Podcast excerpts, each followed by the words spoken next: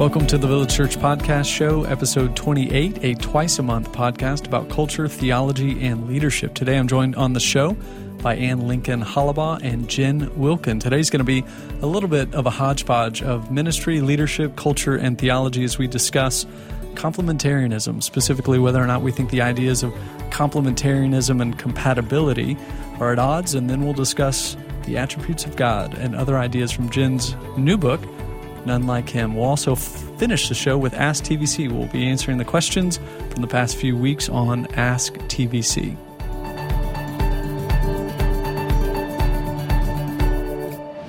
Before we jump into the, into the conversation, I want to do some quick introductions, although both of you have been on this show before.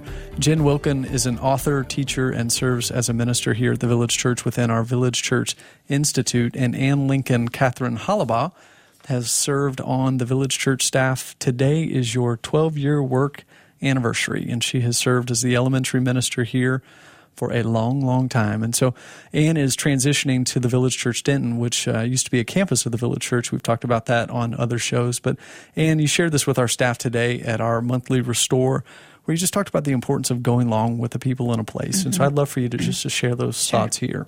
Yeah, I'd love to.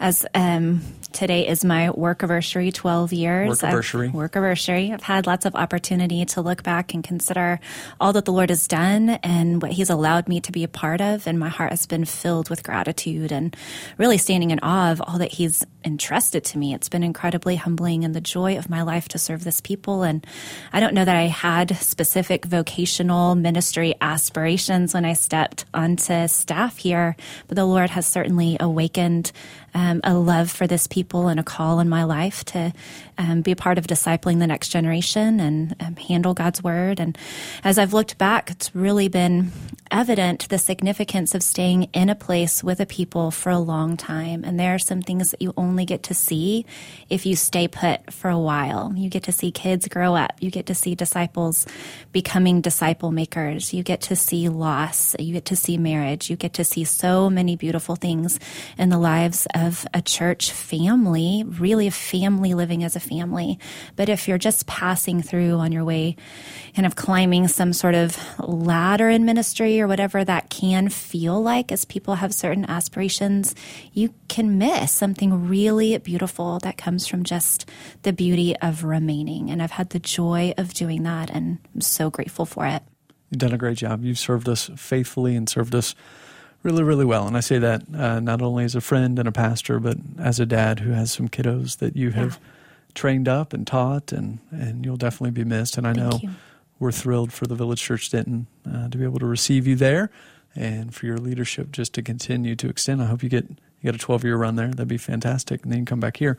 Um, Jen, I, I want to ask you this. Sure thing, um, Josh. Don't worry. All right. Don't Keep worry. Okay. Mm-hmm. So, Jen, you wrote a blog. I did. You did. You sometimes well, you, you've written many blogs. You have a blog, and on that blog, you wrote a particular blog called "Our Compatibility and Complementarity at Odds." And so, this was a response to a piece arguing that uh, this piece was arguing that in our relationships and marriages, we shouldn't pursue compatibility, but instead complementarity. And I'd love for you to talk about maybe what's helpful, unhelpful about this argument, why you wrote the blog, uh, what compelled you to do that. Yeah, I think that uh, we, there's no, really no need to place complementarity and compatibility at odds with one another. I think that really, if you think about it, pretty much any relationship you've ever had with anyone started with some recognition of what you shared before you moved to any recognition of what you did not share. And the same should be true of marriage, or I would say it should certainly be true of marriage that we start from a point of, I really like these things about you. These are things we have in common. And then it's those commonalities that enable us to celebrate complementarity within marriage. When I hang out with Jeff Wilkin and we like to garden together, or we like we have really exciting lives. Are you ready for all these uh, analogies? Thrilling. Or, or we like to uh, bird watch, or whatever it is that the two of us are into. Anne's laughing because she knows I'm not, not making up a fake example here. Uh, those are the things that when we are are dealing with each other's differences that are often related to um, gender we stay and we are committed to one another because of what we share and it makes us celebrate what we don't share, instead of seeing those things as obstacles to relationship, they become things that actually enhance our relationship. Yeah, I think about um, so Natalie and I went to different colleges and we dated all through college. Um, so for five years uh, we were together, and this is before uh, we had cell phones. So this is now I feel like I'm dating That was myself. a It was long time ago. Uh, but It in wasn't that, that long. Not that long ago. It's crazy to think about that. But uh, what it did is it forced us to have conversations Yeah. and uh, and and not have even the enjoyment of presence uh, all the time. And so in that and in those conversations, just learning Natalie as my friend, and she became a good, sweet, trusted friend, and that friendship blossom into a marriage. Right. And it's just one of those things. It's just a good grace that the Lord um, led us into all of that. But I am I am thankful that at the foundation is a friendship. And I think uh, a lot of what you're talking about here in the blog and arguing for is that that's good. That's a good thing. Uh, we're starting with what makes us compatible. Um, but in the blog, you talk about not just you like to garden and Jeff likes to garden and birdwatch and you both birdwatch together, and that's that sounds riveting. but They also have dogs they really enjoy. yeah, Okay, that's enough out Okay, of moving on. moving on. But thinking about um, this is rooted. This this compatibility is rooted in Genesis one and two in terms of our sameness. And so let's talk about that a little bit. How does the image of God come to bear uh, in this discussion? I think we've bought into a modern conception of male female relationships that says men are from Mars, women are from Venus. But the picture that we see in Genesis is that both men and women are created by the same God and come from a garden and are intended to share this beautiful sameness just of humanity. And that's the picture that you see in Genesis 2 after Adam goes through that exercise of naming all of the animals. He basically watches everything march in front of him.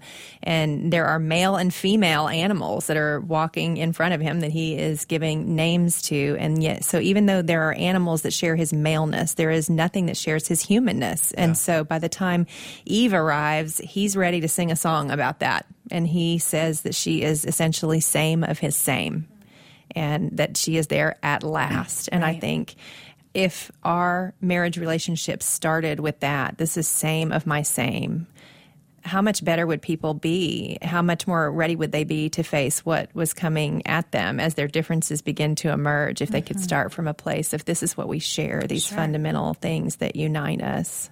Yeah, and thinking about that, this um, how key compatibility is that we shouldn't vilify it or exalt it necessarily. How um, how can it fall short as a means of holding relationships and marriages together? Well, I do think, you know, you can go too far the other direction as you were kind of indicating to where you idolize compatibility. Everything has to be the same. And in fact, maybe the goal of our relationship is that we would share every single thing and that we would sort of lose our individual identities in one another. And that's certainly not the picture of marriage or even a friendship that we have set out for us in the in the scriptures. We are to have enough commonality to hold us, and enough that divides us to uh, make each of us necessary, and and and to make all of our contributions needful. Well, that's good stuff. Jen, I'm grateful for you. I'm thankful that you write and speak and talk and teach. And um, I'm grateful that you're in this space and helping us think about all this. And so uh, thank you. Appreciate that. Okay, Jen, let's shift the conversation here a little bit. You got a new book coming out called None Like Him 10 Ways God is Different from Us and Why That's a Good Thing. Uh, talk about what compelled you to write this book. How, how would you sum up what you're hoping to say or communicate through this new work? One of the things that is really important to me when I'm teaching women the Bible is that they learn to read the text looking for what it says is true about God before they start asking questions about what it's telling them is true about them. And what I've seen over and over again is that it's really hard for people to do that. Many of us are not that familiar with the attributes of God as they show up in Scripture. And so my first thought was I want to write something that is going to help women better be able to see and articulate what is true about God as they're reading the text, just within the context of normal study time. But then the other piece that emerged for me was how when you look at God's attributes, they divide out generally into two categories. There's the things that are only true about God things like omniscience and omnipotence. And then there are the things that are true about God, but can also be true about us. So things like his mercy or grace or that he is loving or long suffering. And it occurred to me that so often we are devoting the lion's share of our time not to taking on the attributes of God that can be true of us, but instead to try to take on the things that can only and should only be true of God. So, probably the most obvious example would be your smartphone. I really crave omniscience in a way mm, that's not yeah. healthy, and my cell phone helps me feel like I am able to be something that only God is intended to be. Yeah, that's good. That's challenging, actually. Um, in the book, you talk about fearing God and even frustrations with the way we've seen and used Proverbs 31. Will you talk about that just a little bit? How does a fear of God play um, into an understanding that we are not like Him? Yeah, so Proverbs 31 is talking about what wisdom looks like, right? It's showing you what the wise woman looks like.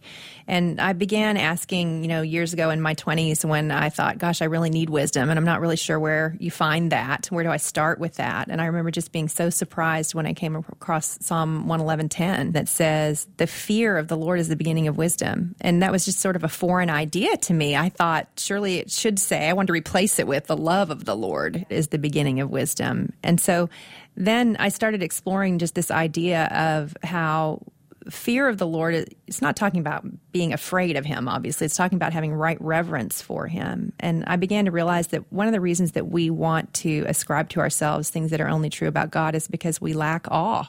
We we we we don't uh, look for and uh, sit under times or times in scripture that are elevating our understanding of who he is in a way that cause us to sit in awe of him. And so because of that, we tend to think that we can rival him mm-hmm. instead of mm-hmm. reflect him. Right. That's pretty solid. We we talked about this at, at our staff gathering today, just about Isaiah Yeah. six and and the vision that Isaiah had, where he saw the Lord high and lifted up, and and his response was awe. I mm-hmm. mean, he well, he had a pretty profound response, but one of recognizing his own position uh, and, and being wholly different than this one, uh, the one true God. And the seraphim are there and they're worshiping, and it, it's a pretty profound picture. And so I love what you're what you're illustrating there and kind of drawing out, and because the human heart longs for awe, it longs to to see something, experience something grander, bigger, more more lovely, splendid than itself. I mean, it's why we're drawn into epic stories, epic movies, epic whatever scenes, and and to know that the scriptures are replete with descriptions and stories of this God who has spoken and made himself known.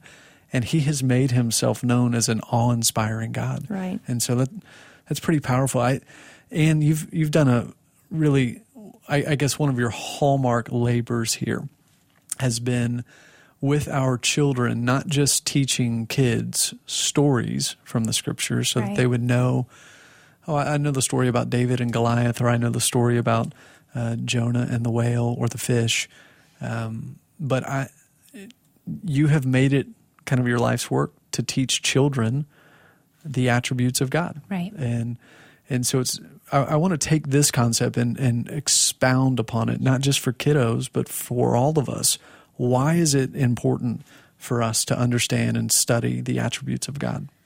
Well, knowledge of God is foundational to everything that we are. You know, we live what we believe and we live responding to who we know God to be. You know, it's that kind of infamous Tozer quote that what you think about when you think about God is the most important thing about you. And so we ought to think right things about God. He's revealed himself um, through his word and through the person and work of Jesus. It's such a beautiful thing. We even talked about this this past weekend um, with our elementary age kids that we don't have to guess at what God is like. He's shown us, and that's such a gift. And He invites us into relationship with Him. And so we want to respond rightly to who He is, but we can't respond rightly if we have wrong knowledge.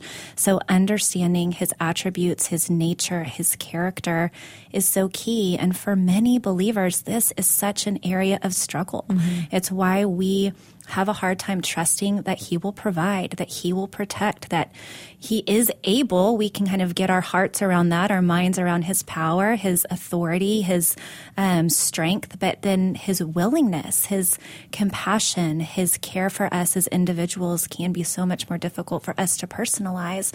And so when we really consider what the scriptures show us, what he tells us he's like as um, someone who is generous. The God of heaven is a generous God. He gives what is best. He's um, perfectly wise. He knows exactly what is best. He promises to be a refuge for his children. He is sovereign. He alone is eternal. He has always been and will always be. And when we know that, it can anchor our hearts um, that he is and we are not. And just the tagline of the book, that's a really good thing. We cannot be the God of heaven. We cannot be self existent. We cannot provide for ourselves, and He does not ask us to.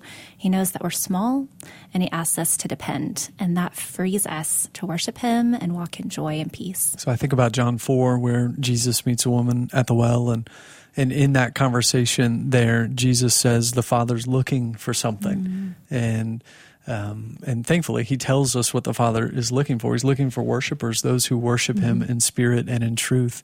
And as we're thinking about, um, if you could just kind of get this picture that the Father is, he's in the heavens and he's searching, he's looking, and he's kind of looking down upon us, and he's looking for our hearts to be inclined towards him with this awe and wonder um, and worship.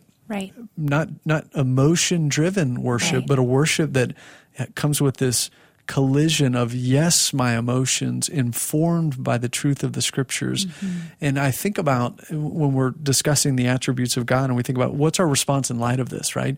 There, there's a myriad of responses. There's a response of my heart is anchored, it's settled, there's comfort, there's peace, mm-hmm. um, there's trust. Uh, the, these attributes cause me to move, they cause me to do some things. Mm-hmm. But ultimately, I think what's reflected by a right understanding of the attributes of God is is worship. Absolutely. And right. worship is our response right. in spirit and truth mm-hmm. to to God for who he is and what he's done. Mm-hmm. And so we're worshiping him because he is altogether different. Right. He is not like us. He is holy, just, righteous, forgiving, gracious, loving, patient. And so we've talked a little bit about the incommunicable attributes, and then there's the communicable. So those are big, kind of long words. Jen, what do those words mean, and what does that help help me? So incommunicable is just the ones that are only true about God that we can't and shouldn't take on, and then communicable are the ones that we can take on. They're the ones that form us in the image of Christ, and so both are important for us to understand. And if we, I think you know this whole discussion about awe. If we lack awe toward God, it's probably because we haven't been paying attention to what the Bible says about him. And it usually means that we have crafted him in our own image because we aren't we don't stand in awe of someone who is like us. Mm-hmm. And so I think the church at different times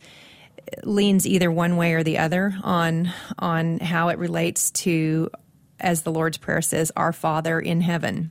We either see him as too much of our father who is near and not enough of that he is in heaven, that he transcends, or the other way around. And as I was writing the book, I was asking myself, you know, where are we now on this, or where do women tend to be? And I think that typically what you find in women's studies or in women's writing is this he's our daddy god mm. which is a beautiful concept and shouldn't be diminished but it has to be held in tension with that he's also the god of the universe that he sits enthroned between the cherubim that's the awe piece. That's the piece that makes us not just want to snuggle, but also makes us want to worship. Right. Because it's the worship piece that is going to orient our hearts properly toward Him, keep Him where He needs to be. So, as you wrote in, in your thinking and pondering and meditating on these attributes, and Anne, I'd love for you to chime in on this as well, as you've you've written statement after statement after statement, clarifying definition after definition in in a way that's accessible to little ones, uh, to kids. Is there an attribute that that really ministered to you most profoundly as you wrote the book? I mean, you can't you can't say ah, I really like this one, don't like the other one, right? But as as you wrote and as you think, which which ones stood out to you personally uh, with your own hearts? I think because of my stage of life, I'm a mom of four teenagers. The idea of being omniscient and sovereign was one that I really had to wrestle with personally because I can feel the pull as my children are moving toward autonomy that I still want to know everything, but then a piece of me doesn't want to know everything. I know it's time to not know everything, but you know, when your kids are little, you do, you know, every single thing that's going on with them and you relinquish that as they get older.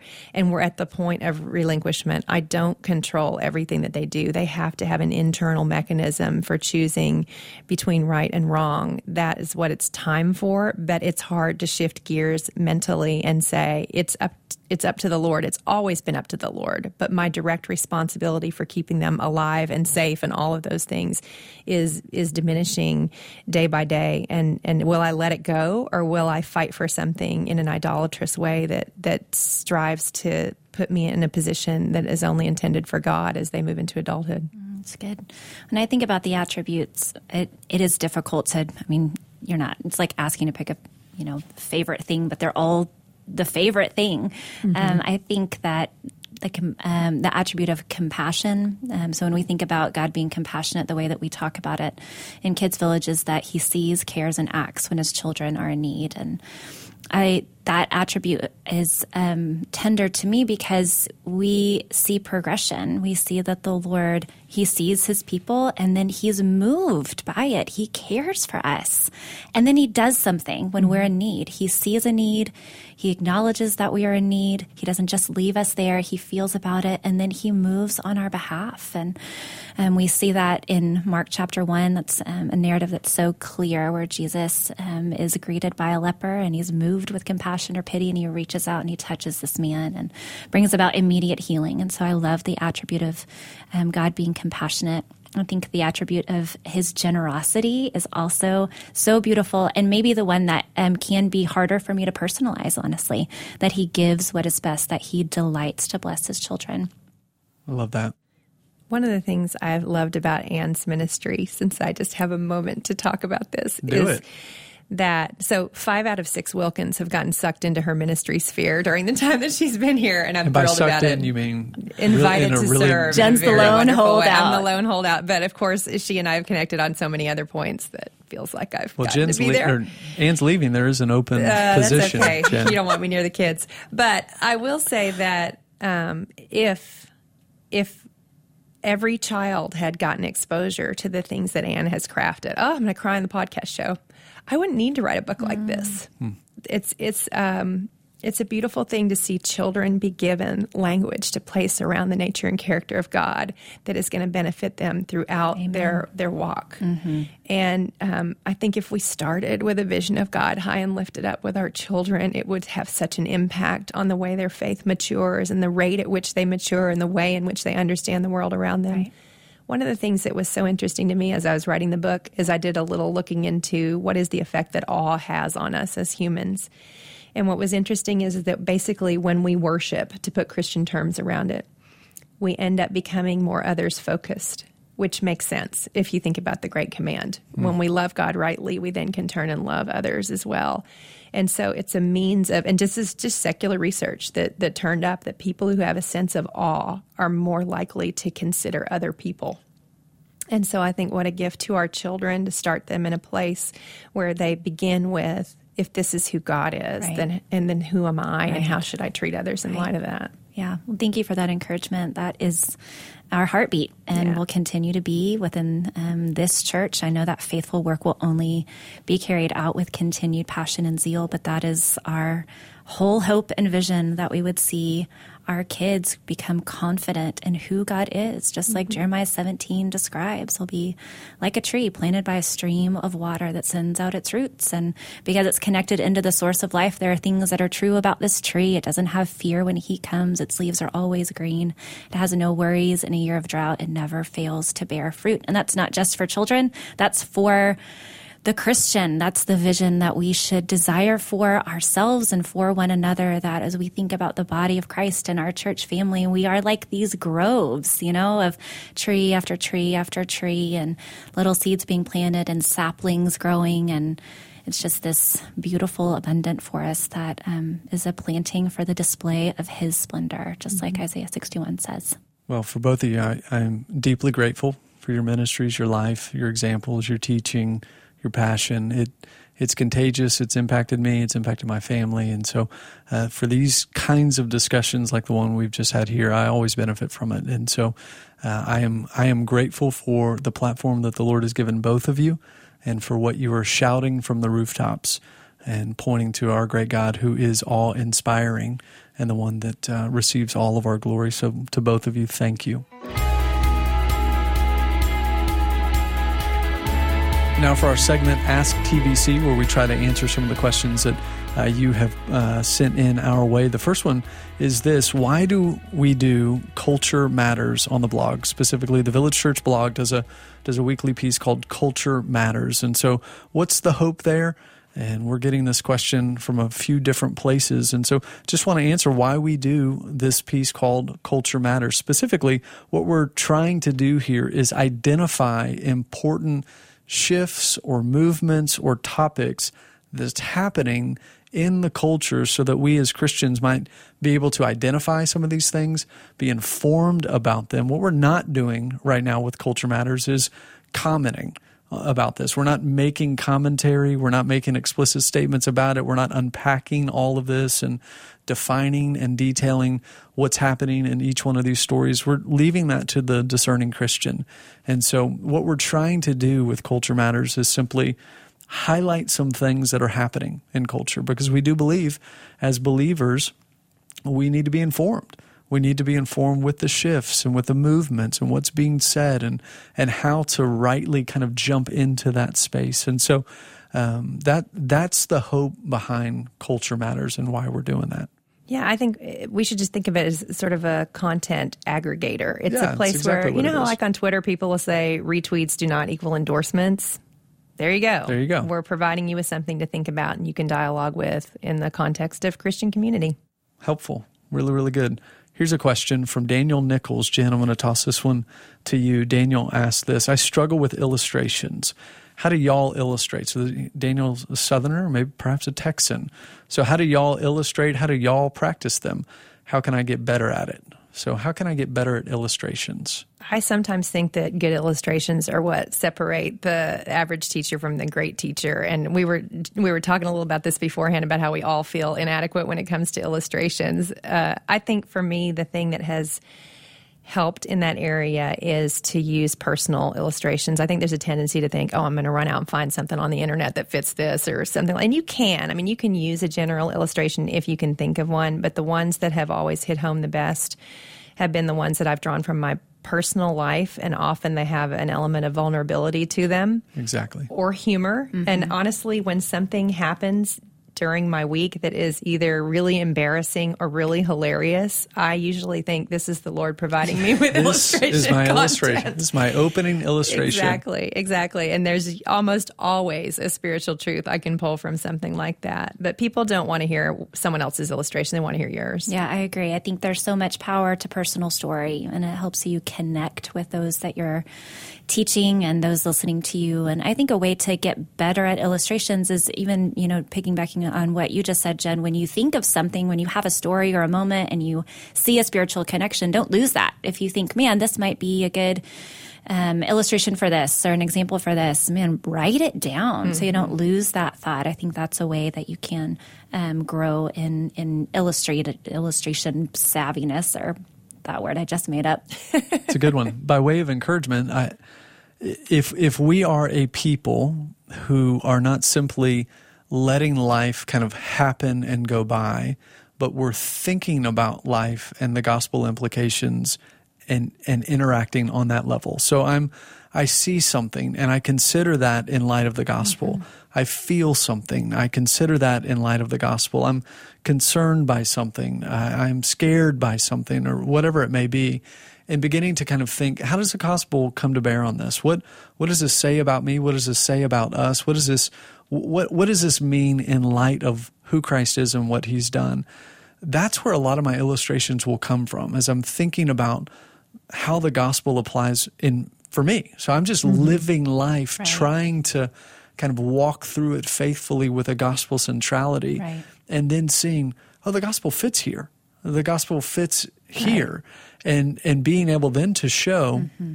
as you talk, as you teach, how how absolutely relevant the gospel is in just everyday, practical, normal life. Right. And I, I think it's actually freeing um, for men and women, boys and girls, to kind of see that. Right. Uh, so, so you have to be some magical illustrator, but you're just one that can point out in the everyday walk of life how powerful the gospel really is. Yeah, and I think you start to learn how to see life in parables in a sense. You Yeah. think about how Jesus taught the kingdom of heaven is like this, the kingdom of heaven is like this. And so, even in the course of your daily life, if you can just be looking for opportunities, just, just as you mentioned, to consider how is the kingdom of God like this thing? Is it at all? And as you train your kind of spiritual eyes to see in that way, I think illustrations abound. I do think it's good not to get stuck in illustration ruts. Sometimes I can find, you know, you got to have to consider your audience. Like, I don't always want to use illustrations that have to do with mothering or Right. or or uh, gardening or bird watching. Or pugs. Uh, I know Josh would never want to only use sports metaphors when he is teaching. Okay. So, that- what that is is a veiled rebuke, and so. For oh, the was listener, it veiled? I'm Was sorry. it? Was it? So I do think I mean everybody is prone to it. We have we can get too locked down in our own experience and only give illustrations that are perhaps not hitting every piece that we want them to. So it bears thinking about, but at the end of the day your story is the one that's probably going to be the most powerful. So as long as you're balancing it with, hey, I, I recognize there are many people here from many different backgrounds, I think you're still safe. That's good. Question three from Kelly Burns. She writes this I'm curious how to discuss predestination with a non believer in a God honoring and truthful way while also being kind and sensitive to the fact that they don't yet count themselves among those Jesus called out of the muck and the mire. And she goes on to say, often atheists will bring up predestination in a conversation as evidence that God is not loving. She says for her, it's evidence that he does, in fact, love.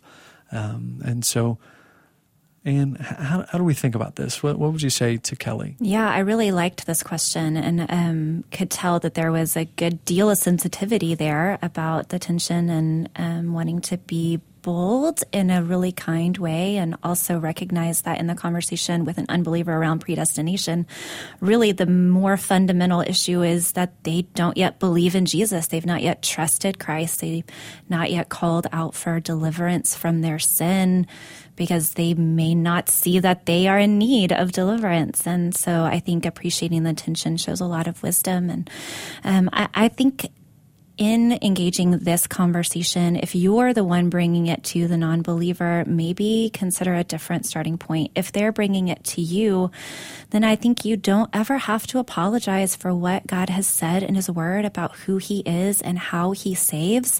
And I think this question fits so perfectly in our conversation about attributes, His attributes, and being able to point to His nature and character, and also help reorient the paradigm from man centeredness to God centeredness. That God would save anyone is evidence of incredible mercy and love. Um, and so I think as long as you're engaging the conversation with great humility and love and dependence on God's word, and then you're following that conversation up by being a good friend to this person and embodying the very things that you're hoping they would come to believe, then that's probably a great starting point. It's fantastic. Thank you guys. And, and again, thank you for both being on the show today. I always enjoy hanging out with you and talking with you. And I just want to remind everybody listening if there's anything that you heard us talk about on the show today that you'd like to know more about, you can find the details on our website at thevillagechurch.net. Just look at the episode descriptions on our podcast show page. On our next episode, we're going to have pastor and author Tim Keller on discussing a number of things, including the Rise Initiative and the New York Project. That should be fantastic. exciting. Again, as always, if you have questions, comments, let us know on social media using the hashtag AskTVC. We'll try to answer those, uh, at least a handful every episode. See you next time. God bless.